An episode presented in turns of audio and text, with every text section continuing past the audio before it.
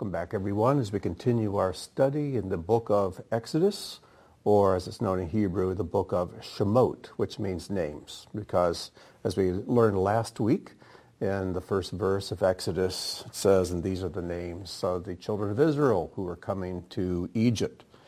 And uh, it starts out with the names of uh, 70 souls who came. But there's really one name that this book is all about, and that's the name Adonai, Yud He Vav He. And this Torah portion is, uh, to put it bluntly, overwhelming. There is so much here. There are major life themes, universal themes in, uh, in this, this book, but focused in this portion here. So we're going to do as we did last week and as we're going to continue to do, and that's to bring out some of the seasonings of the Torah. Um, I've talked about a lot of the big things in past teachings. We've looked at the, uh, the ten plagues and how the first nine uh, were targeted against specific Egyptian gods. I'm not going to look at that this week. Uh, we've looked before at the excuses that um, I'm sorry, the, uh, the compromises that Pharaoh wanted to make with Moses and with God. There are two of them in this week's portion and two in next week's portion.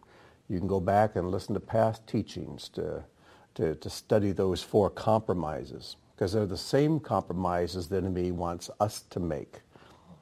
Um, but we just want to jump right in here at the beginning and, uh, and look at something that if it didn't surprise you and shock you, then you really weren't reading that closely. Let's take a look. Our portion begins in chapter 6, verse 2. God, and the, when you see the word God, uh, capital G, lowercase Z, O and D, it's, it's Elohim, which is the most common name for God used in the Hebrew Scriptures. And God, Elohim, spoke to Moses and said to him, I am Yud He Vav. I am, and we say Adonai. We don't know how to pronounce Yud He Vav and we're not really supposed to anyway. And he says in verse 3, I appeared to Abraham, to Isaac, and to Jacob as El Shaddai. But with my name, Yud He Vav He, I did not make myself known to them. Moreover, I established my covenant with them to give them the land of Canaan, the land of their sojourning, it goes on. Now, this is what's so surprising. He says, Elohim spoke further to Moses, said to him, I am, and there you can see Yud He Vav He spelled out in Hebrew in the red letters. And I appeared to Abraham, Isaac, and Jacob as El Shaddai, but by my name Yud He Vav He I did not make myself known to them. And again, we don't know how to pronounce that name. Some Bibles will say Jehovah, but we know that's dead wrong. Um, others, Bibles will put Lord in all capital letters. Um, many Jewish people will say Hashem, which simply means the name. And we tend to say Adonai, which is the Hebrew word for Lord. So when we say Adonai, it's Yud He Vav He. Now here's the problem.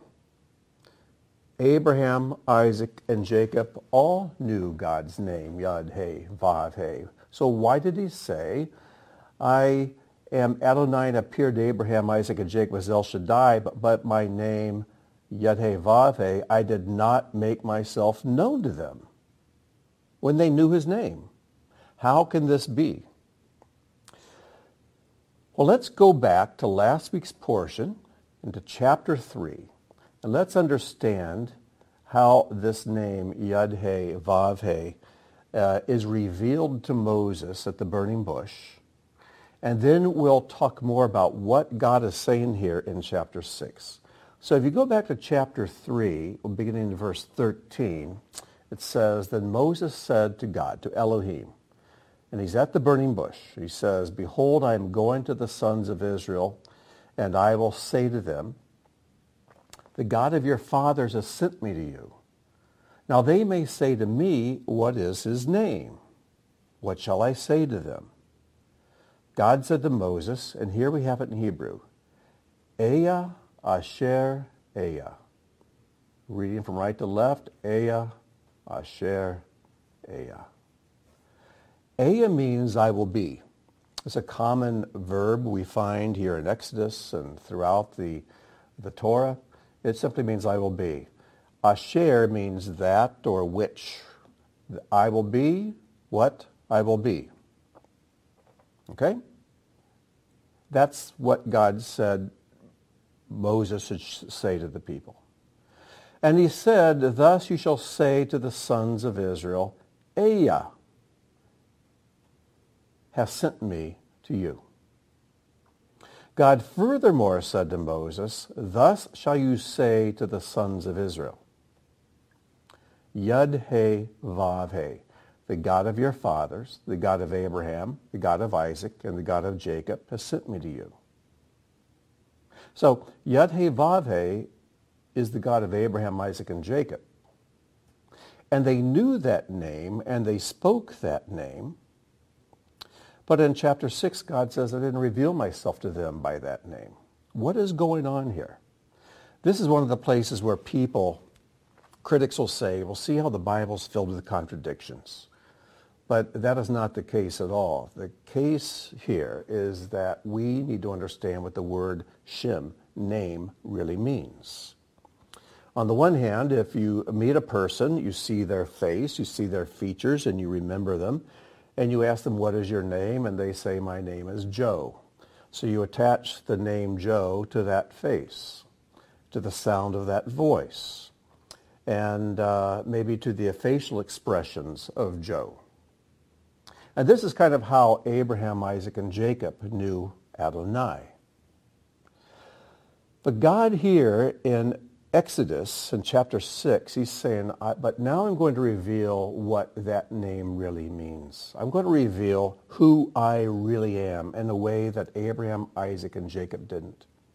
As intimate as the forefathers' relationship with God was, God says, I'm revealing a whole new aspect of me. So now when you think of the name Yud-He Vav-He, this is what you're going to think about. But as we go on here in chapter 3, he says, This is my name forever. This is my memorial name to all generations. Go and gather the elders of Israel together and say to them, Yud-He Vav-He, the God of your fathers, the God of Abraham, Isaac, and Jacob, has appeared to me, saying, I am indeed concerned about you and what has been done to you in Egypt. So first God says, Ehyeh Asher Ehyeh, I will be as I will be.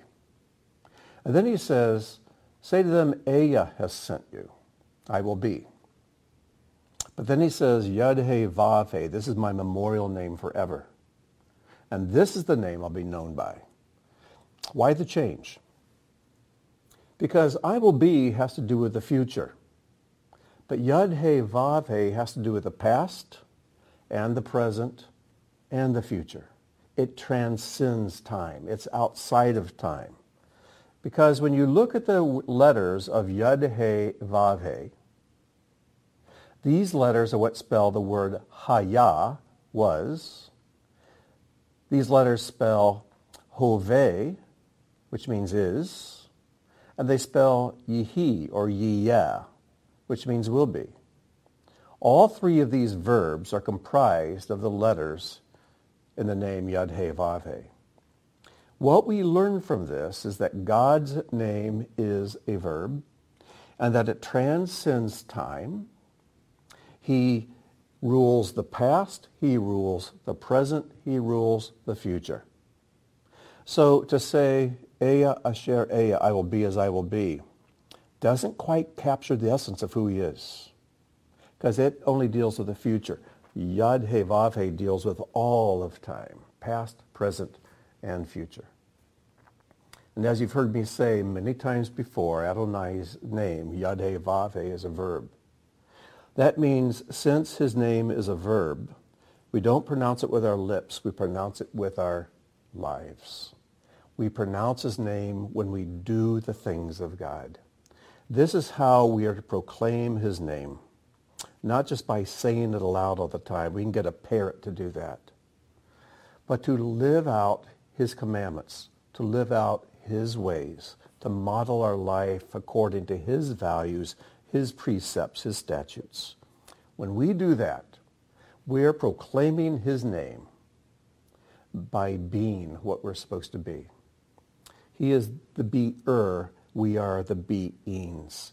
And when we live life in alignment with his life, he lives his life through us, and his name is proclaimed. That is when we truly bear his image. Now, as we go on in this passage, we come to verse 6, and these four things that God says are really answers to the four questions that Moses had at the end of chapter 5. You can go back and look at those. It's almost like Moses has four accusations against God. And so God comes on the scene and he begins to say, this is what I'm going to do. So we pick it up in chapter 6, verse 6. Say therefore to the people of Israel, I am Yud-Heh-Vav-Heh. I am Adonai. And number one, I will bring you out from under the burdens of the Egyptians. And number two, I will deliver you from slavery to them. And number three, I will redeem you with an outstretched arm and with great acts of judgment. And number four, I will take you to be my people, and I will be your God, and you shall know that I am Yud-Heh-Vav-Heh, Adonai, your God, who has brought you out from under the burdens of the Egyptians. At the Passover Seder, we drink four cups of wine. And these four cups are one of the most ancient parts of the order that has been established for the Seder. Uh, there's a whole section in the Talmud, uh, a tractate called Pesachim, which is about Pesach, about Passover. And much of that tractate discusses these four cups of wine, what they represent. And we drink two cups before the meal, and then we drink two cups after the meal. So these two are drunk before the meal. We have the meal, and then after the meal, cups number three and four. These two cups, the third and fourth cups, are the ones Yeshua refers to at his last Passover Seder. When he says, uh, this is the blood of the new covenant, which is shed for you, drink all of it. He was referring to this third cup after the meal, because it says, after the meal, he took the cup. And that cup is called the cup of redemption because it represents the fact that God says, I will redeem you. The cup of redemption, that's the cup Yeshua offered to his disciples. But there was a fourth cup. And as you read through the Gospels, there's a cup where Yeshua says, I will not drink again of this cup of the vine until I drink it with you in my Father's house. And that is the fourth cup because this is about taking his people out, taking them to himself. And this is the cup we will drink with him at the marriage feast of the Lamb. You know, in a Jewish wedding ceremony, I love performing the, uh, the ancient first century Jewish wedding ceremony. And there are two cups of wine that are drunk. Um, the groom will drink from the cup first and offer it to the bride. And then near the end of the service, in fact, at the very end of the service, there's another cup that is drunk. and the moment they both drink from this cup, they are married. Before the bride drinks from it, she's still single. But the moment she takes some of that, that wine into her mouth, she is now a married woman. Those two cups at the marriage ceremony are these third and fourth cups. And that fourth cup always represents the sealing of the marriage covenant and the two becoming one and celebrating the marriage feast. But I'm getting off into other things. Uh, one, one of the things that the rabbis discuss is this. They ask, shouldn't there be a fifth cup? Because you see these four I will statements. I will bring you out. I will deliver you. I will redeem you. I will take you to be my people. But then there's a fifth statement. I will bring you into the land that I swore to give to Abraham, to Isaac, and to Jacob. I will give it to you for possession. I am Yud-Heh-Vav-Heh. And the question is, why don't we drink a fifth cup at the Seder? Some rabbis believe we should. And of course, this has been an ongoing discussion for a couple thousand years at least. My opinion is this. The reason we drink four is because that generation did not make it into the land. If you recall, this generation that's taken out of Egypt, because of their fear, their faithlessness, their cowardice, they did not make it into the land. And so this cup did not really apply to that generation. But that's just my own opinion. What's your opinion? Think about it.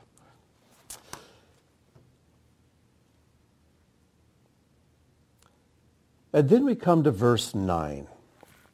And make sure your translation reflects the Hebrew in this.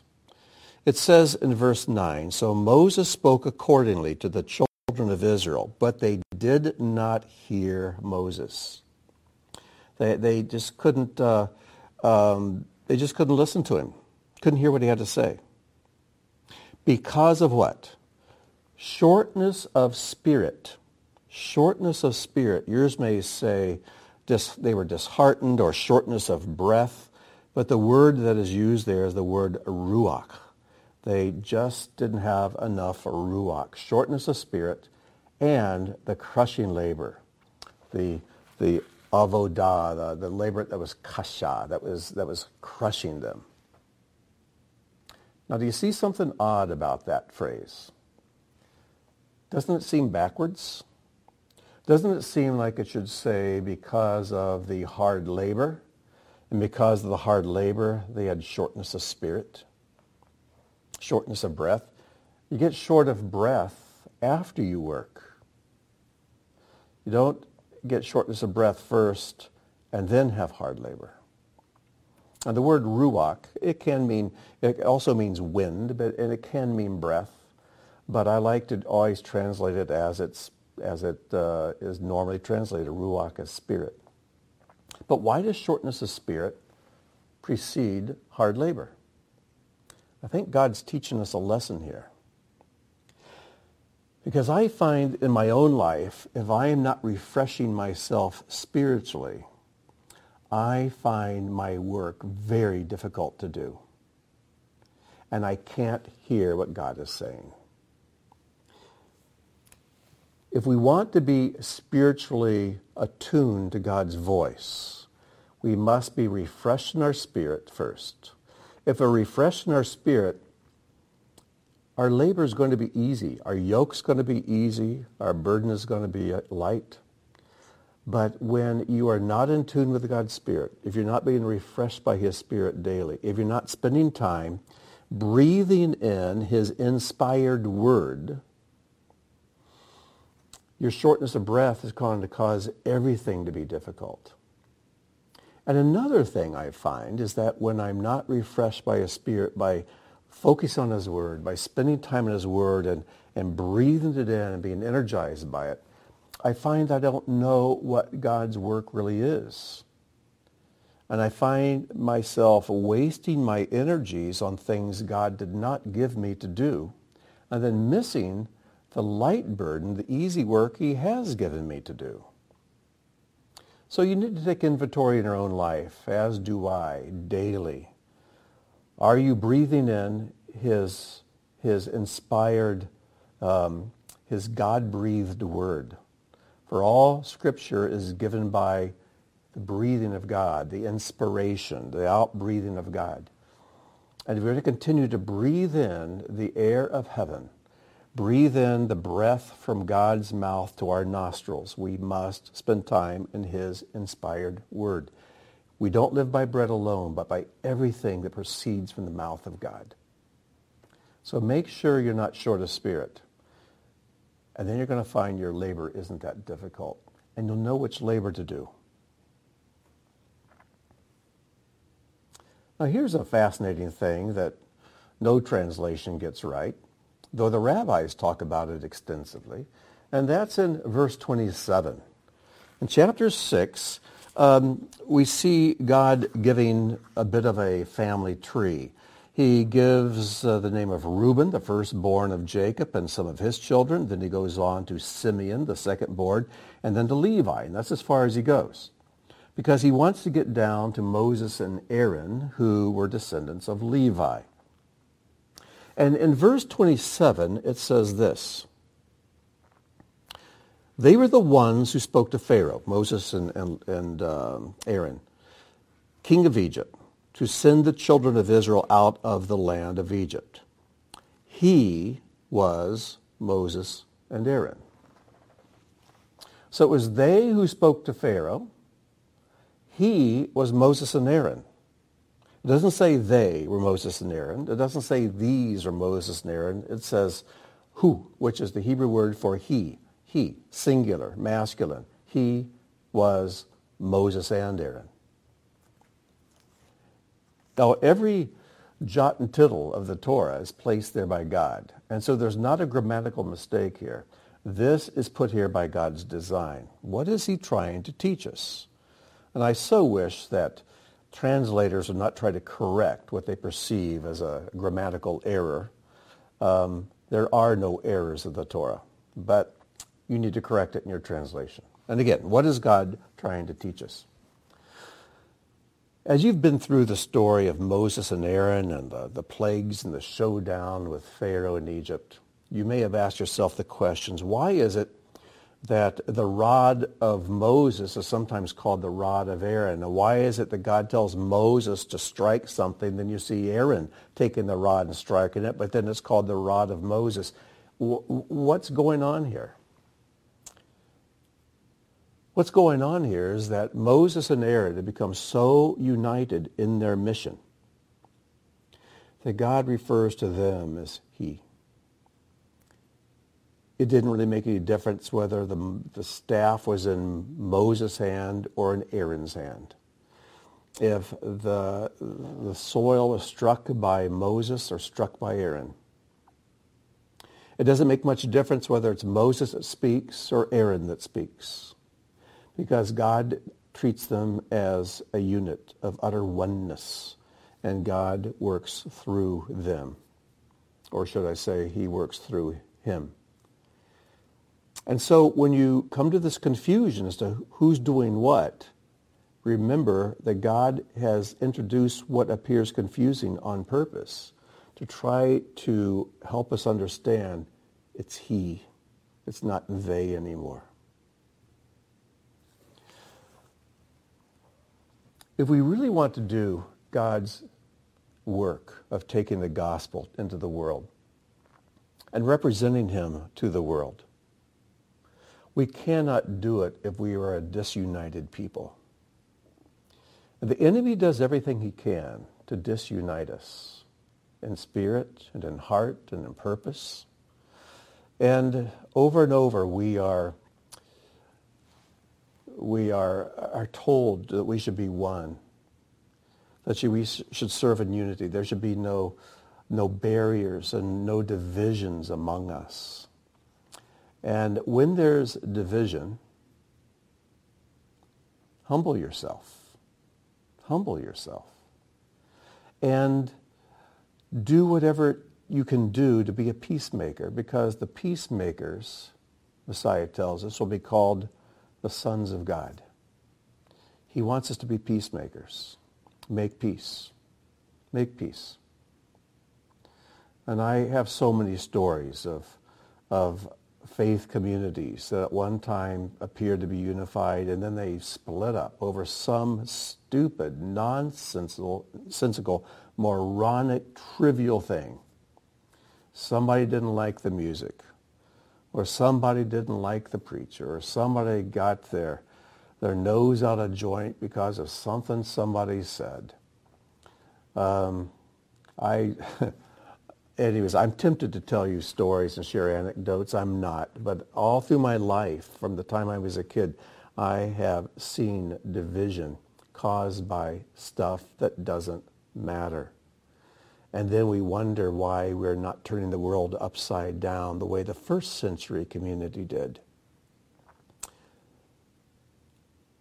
And in these days of shaking that we are going through in the world, where God is shaking the world so much, today happens to be the very last day of 2021. It's December 31st. And a lot of people in the news I hear th- they're saying, I can't wait for 2022 because I know it's going to be better than 2021. No, it isn't. There's going to be more shaking. We'll wish we were back in 2021. But there's no fear. There's no worry. There should be no anxiety. because the shaking comes from God. And if God is doing it, then it's a good thing and it has a positive purpose. And I think one of the things that it's going to accomplish in the redeemed community is to reveal who is on the rock and who is not. And when the shaking comes, trivial differences don't make any difference, and we will begin to come together in unity. All of a sudden, denominational barriers aren't barriers anymore. And I've shared this before with you, but I can't remember how long it's been. But it's a, uh, a dream that I did not have, but it was a Catholic friend, actually, who had this dream, and he shared it with a large group of us. This was back when uh, I was in my early 20s. We won't talk about how many decades ago that was. But he said he had this dream, and he saw these uh, pins, like chain link fence, and these pins, these were all separated out, and each one was filled with ducks. And there was a pin of ducks here and a pin of ducks here and another pin, and there were just all these pins with ducks in them. They were all separated from each other. It says, and then it began to rain and rain and rain and thunder and pour down. And pretty soon everything is flooded. And as things are flooded, the ducks begin to rise. And when the flood reaches its peak, the ducks are all above the fences, and now they're all mingling with each other. I think we live in the days when the storm is here. And suddenly we're going to find ourselves not being divided by stupid stuff, but be united by real stuff, by truth, by the things that really matter. So, um, anyways, just uh, if things really go belly up in 2022, remember you heard it first here.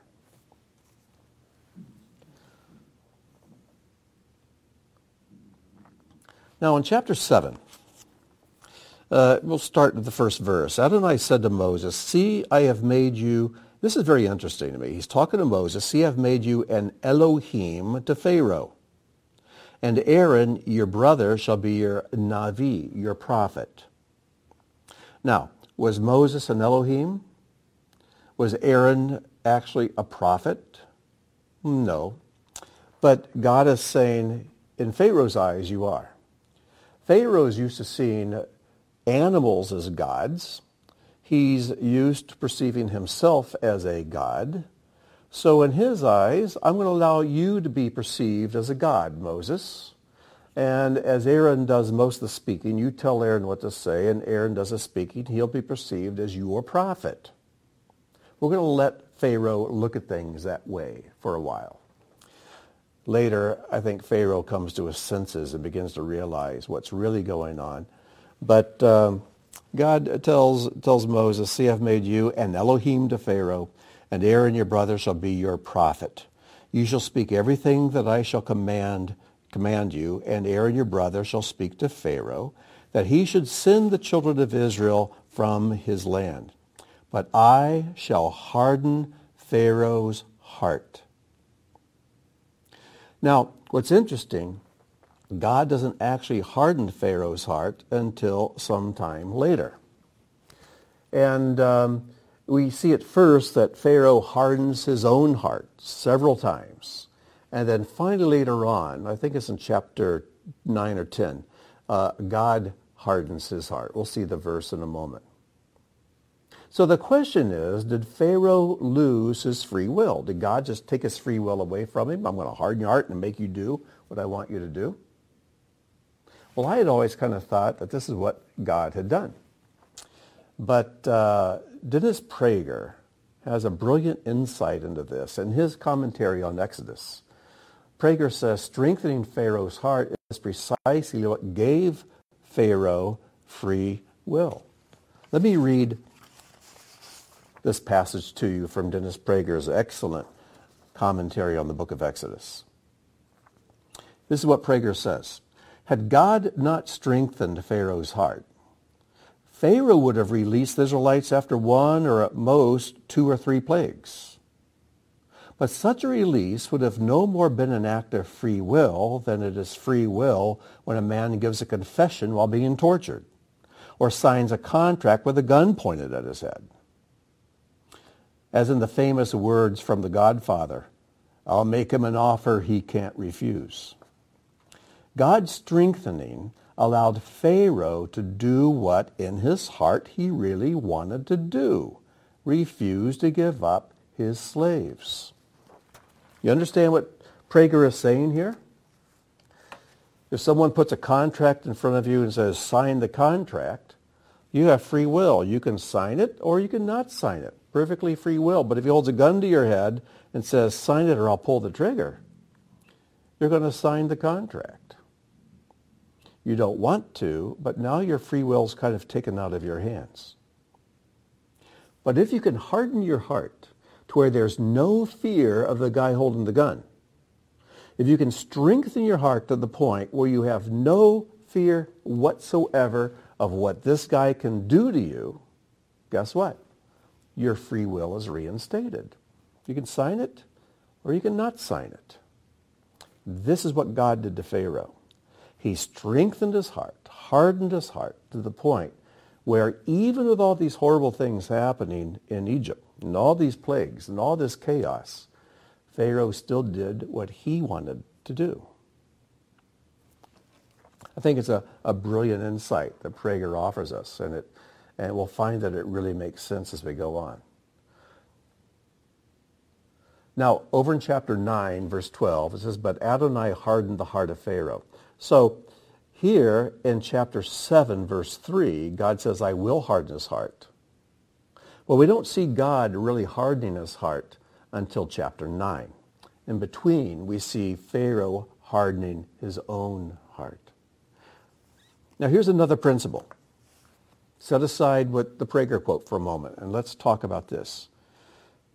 In fact, let me, let me share something with you that it's easy to miss. So listen very carefully to this. As we read these chapters in Exodus, about God's great redemption, and we see ourselves as the ones being redeemed. We read in the story these slaves as being a picture of us, and they are. Because all of us were enslaved to sin at one time or another, and some of you listening to this may still be enslaved to sin. But God brings redemption through his Messiah. And as we will see here in next week's Torah portion, God will begin to discuss the Passover lamb. This lamb that would be slain on the day of Passover, whose blood would be put on the, the doorpost and lintel of the house, and its body will be eaten, and through the blood and the body of the lamb, the people become free, and the people stay alive. They're passed from, excuse me, from slavery to freedom and from death to life. And of course, we read this as our story because our Messiah, the Lamb of God, was crucified on Passover. We weren't in slavery to a Pharaoh. We were in slavery to sin. And we look at the, the body and blood of the Lamb, and we look at the body and blood of Messiah, what does it accomplish for us? This is how we should read the story. But there's another way to read the story as well, and we cannot afford to miss it, and it is this. Pharaoh is also a picture of you and me. Don't fail to read yourself into Pharaoh's story. Because just as Pharaoh could harden his own heart to resist God, to refuse God's will and insist on doing his own, we are very capable of doing the same. When we get up to the seventh plague, when it's over, God says, I know that you still do not fear me. Even after all these things you've been through, you still don't fear me. And I know of believers, and I know of times in my own life, I went through hell and continued to harden my heart because I did not want to do what God wanted me to do. And I refused to do the things he did want me to do. In fact, not only can we be like Pharaoh in that we harden our hearts? We can be like Pharaoh in our reliance on idols. Pharaoh had all kinds of faith in the gods of Egypt. You and I tend to do the same. They may not be the gods of Egypt, but they're the gods in your own life. You may have faith in your resources. You may have faith in your health. You may have faith in your intellect. You may have faith in your finances. You may have faith in the government. Now, that's stupid. You may have faith in all kinds of things. But you know what God calls idols? He calls them targets. Because every plague, and if you've studied with us before, you know that each plague was specifically targeting a god of Egypt. The Nile River is considered a god. God turns it into blood. And then frogs come up. And I think it's uh, Imhotep or Hotep or one of them is the name of the frog god. And God says, you like frogs? Here's frogs. But eventually they're squashing them underfoot and then they heaped them in piles and burned them. The greatest god in Egyptian, uh, the pantheon was Ra, the sun god. And in the ninth plague, God turns the sun off, basically. He, he makes it so dark they could feel it for three days. So everything they worshipped as a god, even though there was nothing wrong with the Nile River or with frogs or with the sun, for Pete's sake, but when they worship it as a god, God will take away their taste for it.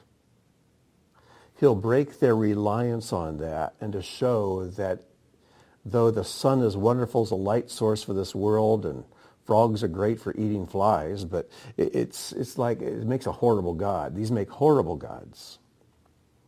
And there's nothing wrong with good health. I pray that we all have good health. There's nothing wrong with finances or a house or intellect. All these are gifts from God. But the moment you be, rely on them instead of him, you have marked that thing for some kind of destruction.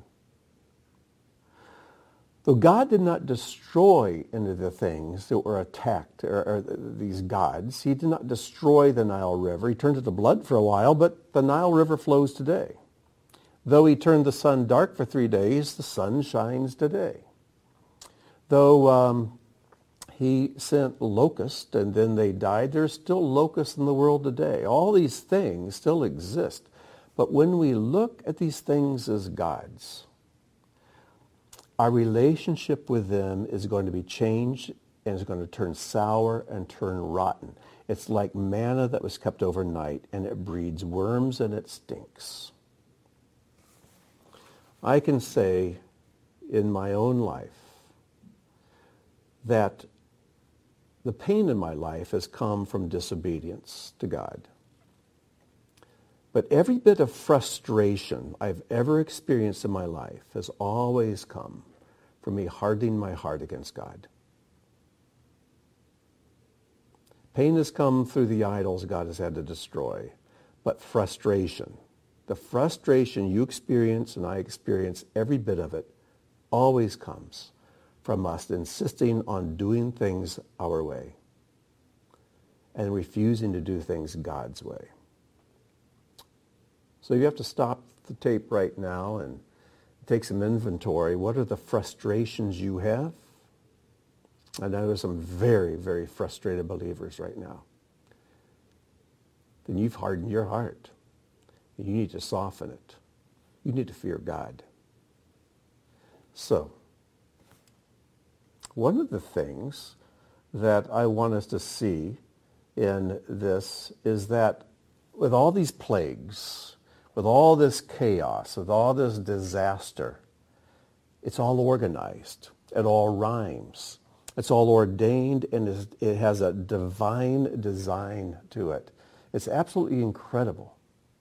Now, if you were in Egypt at the time, here's the Nile being turned to blood. You can't drink it. You're thirsty. All the fish are dying. Can you imagine the stench?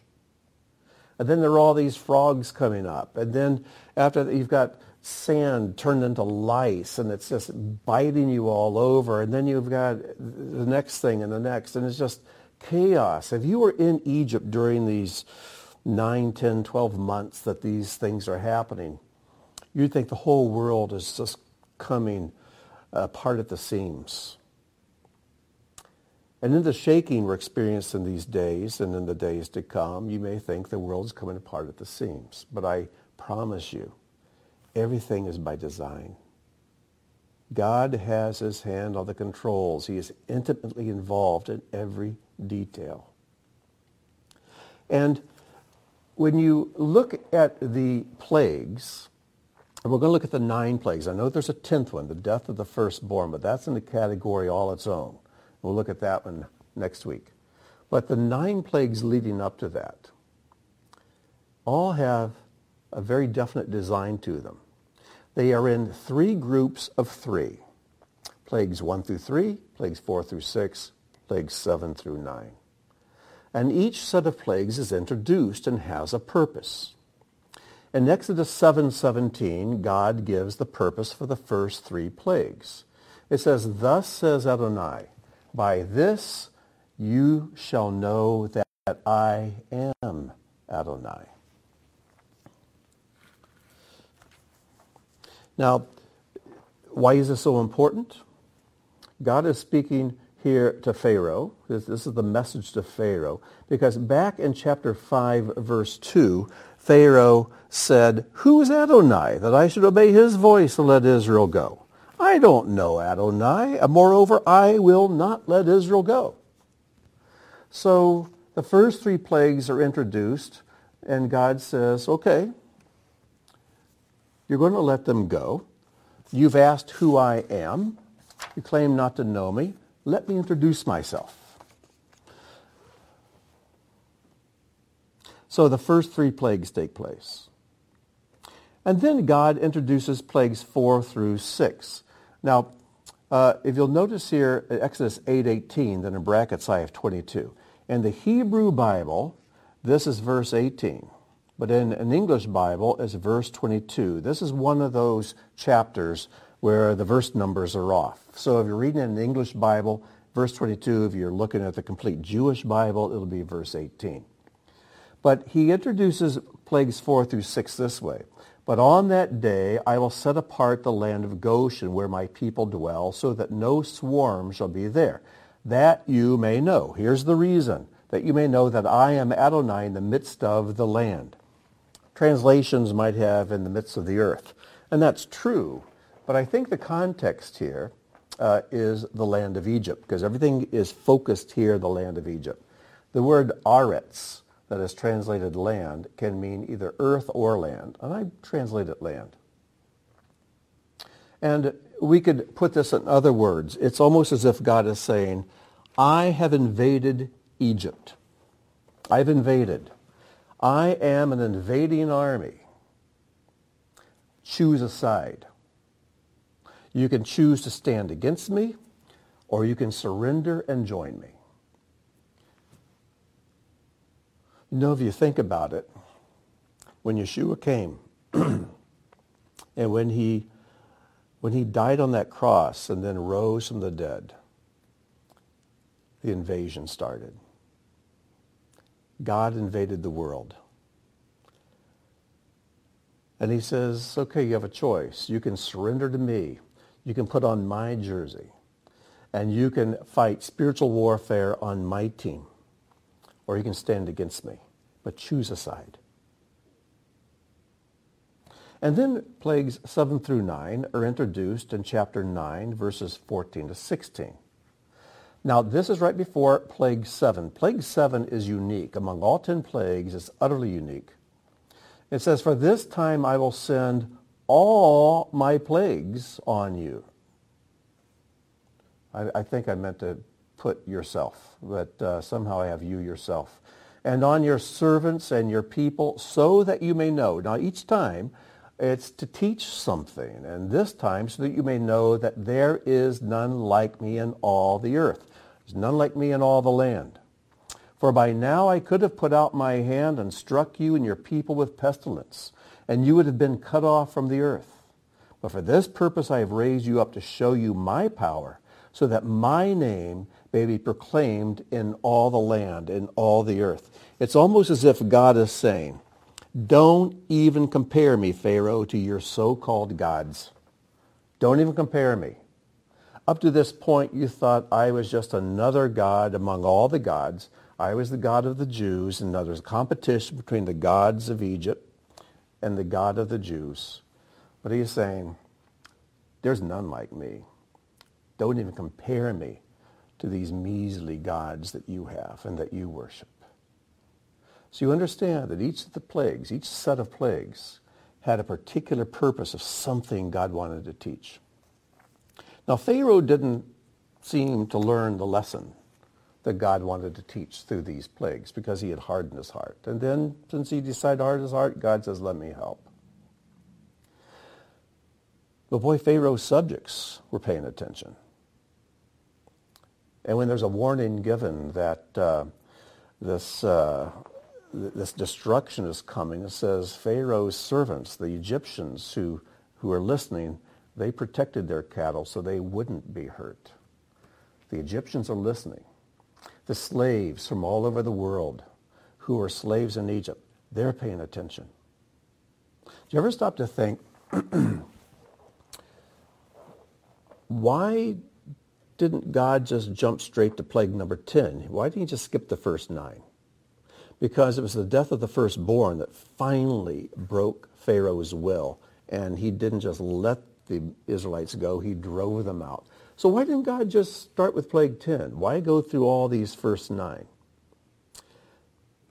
And the reason is he's Yud He Vav He, which is God's name of mercy.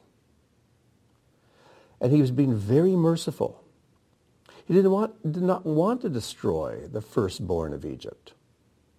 And so through these first nine plagues, he's letting the people of Egypt, the people who did not know God, begin to learn who Yud-He-Vav-He was. And by the time the tenth plague comes, we know that many, many, many of these Gentiles, Egyptians and slaves from around the world, they put that blood on their doors and their lintels as well. And when Israel went out, they went out as a great mixed multitude maybe as many as 2 million people. We don't know. If God had not done these first nine plagues,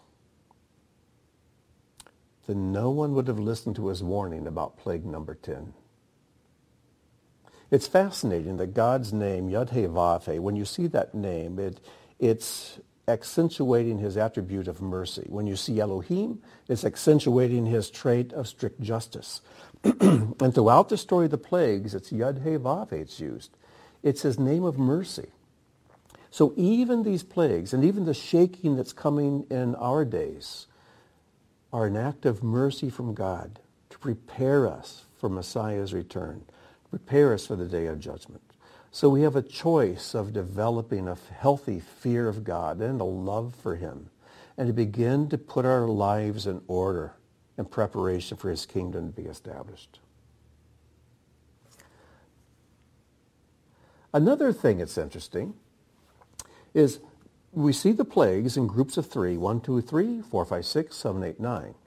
But the first plague in each of those three groups was announced ahead of time at the river. Moses went down to the river, there's Pharaoh, and Moses would announce the plague. For the second plague of each set, plagues 2, 5, and 8, Moses goes to Pharaoh's palace to announce the plague. And then for the third plague in each set, plagues 3, 6, and 9, there's no announcement at all. It just happens, no warning. So when we take the plagues and put them on a chart, we see that Plagues 1, 2, and 3 are introduced, and God tells us why. It's so that you may know that I am Adonai. Pharaoh, you asked who I am. Let me introduce myself. I am Yud-He-Vav-He. I'm the God of Abraham, Isaac, and Jacob. He introduces 4, 5, and 6. That you may know that I am Adonai in the land. I have invaded. Pick a side. He then introduces 7, 8, and 9. So you can know that I am Adonai, there is no God like me. There are no other gods. I am the one and only. But then, when you look at the plagues this way, plagues 1, 4, and 7 are all announced at the river. Moses announces them to Pharaoh. Plagues 2, 5, and 8 are announced in the palace. 3, 6, and 9, no announcement at all.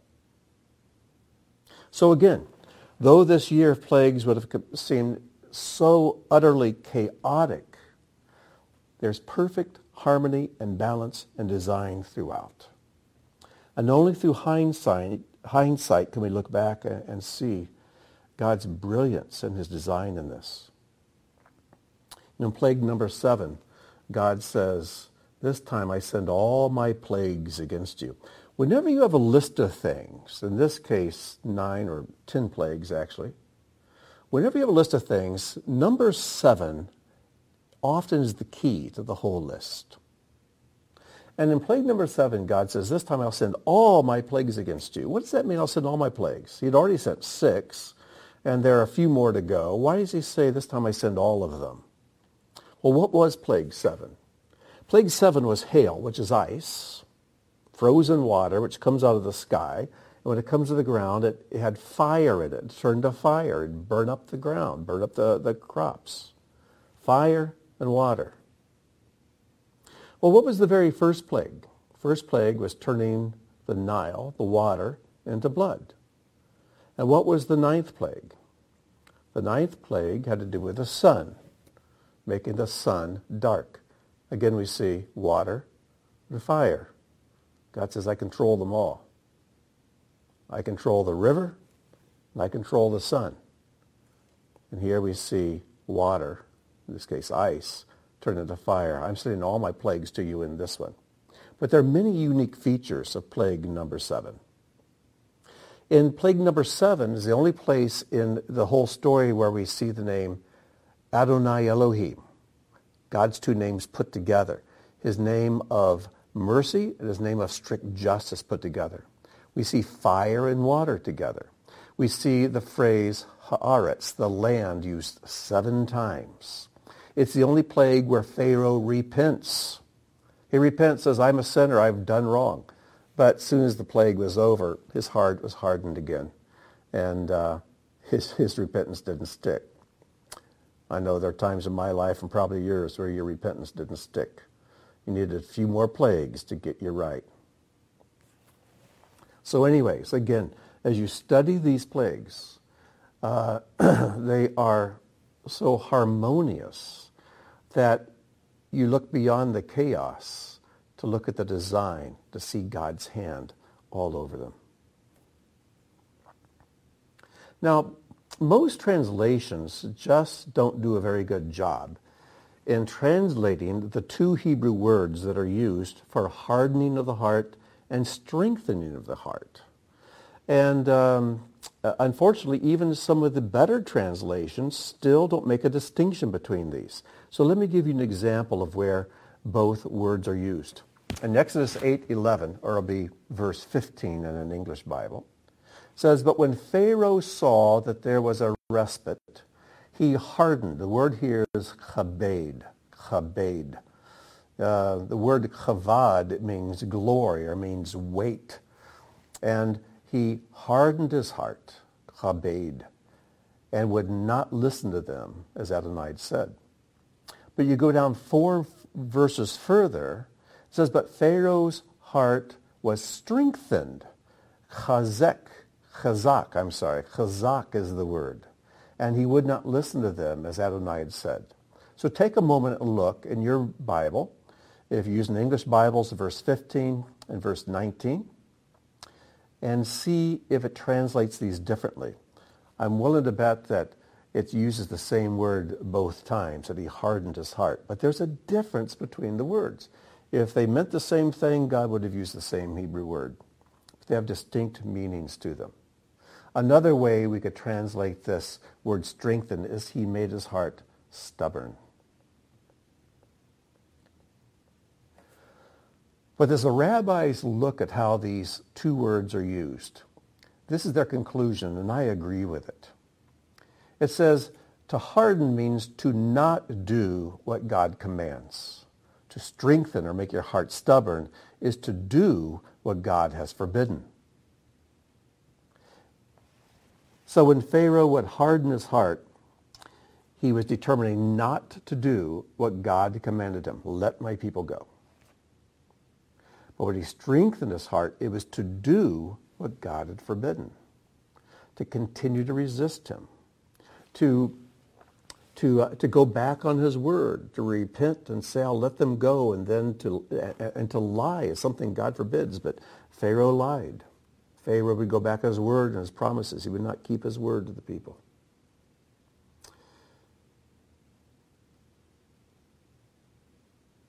And as difficult as it may be to hear, believers, again,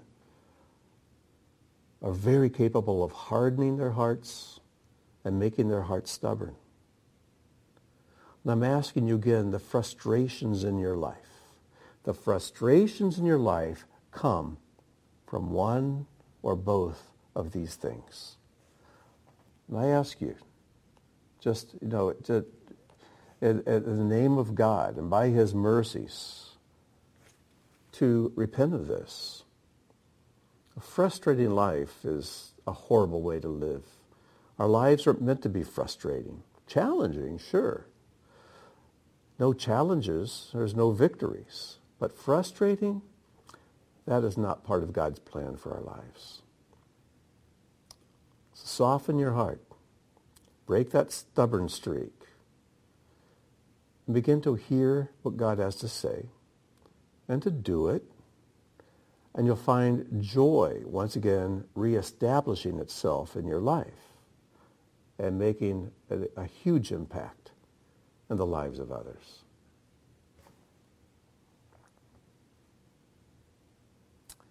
Now, after the third plague, that's where the, uh, the dust was turned to lice in chapter 8, verse 15 or 19 in the English Bible. The magicians weren't able to, to uh, copy that plague. Sure, their staffs could turn into snakes, and yeah, they could turn water into blood, and yeah, they could call up frogs, but when it came to the lice thing, they, they couldn't do that. And that's when they went to Pharaoh and they said, this is the finger of Elohim. This is the finger of God. But Pharaoh's heart was stubborn and he would not listen to them, as Adonai had said. Now that phrase, the finger of God, is found only twice in the Bible. It's found once here in Exodus 8.15. The other place it's found is in Luke 11, verses 19 and 20. Yeshua to cast out some demons, and he was accused of casting them out by the power of Beelzebub, uh, one of the princes of the demons. And Yeshua said, and if I cast out demons by Beelzebub, by whom do your sons cast them out? Therefore they will be your judges. But if it is by the finger of God that I cast out demons, then the kingdom of God has come upon you they would not have missed this reference about the finger of God. They would have gone directly back to the story of Exodus and the message of the magicians to Pharaoh. And they would have felt either insulted by this or convicted by what Yeshua said. Because basically what Yeshua is saying is this. What you've just seen done, the casting out of these demons, that's the finger of God. But you want to give the credit to Beelzebub instead of to me. And if Pharaoh's magicians could recognize the finger of God when it moved, what's your problem?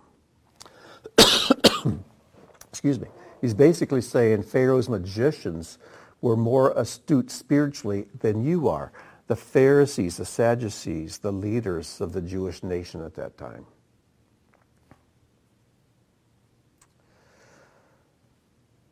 Well, let's move right on to our discussion questions. How do we pronounce God's name?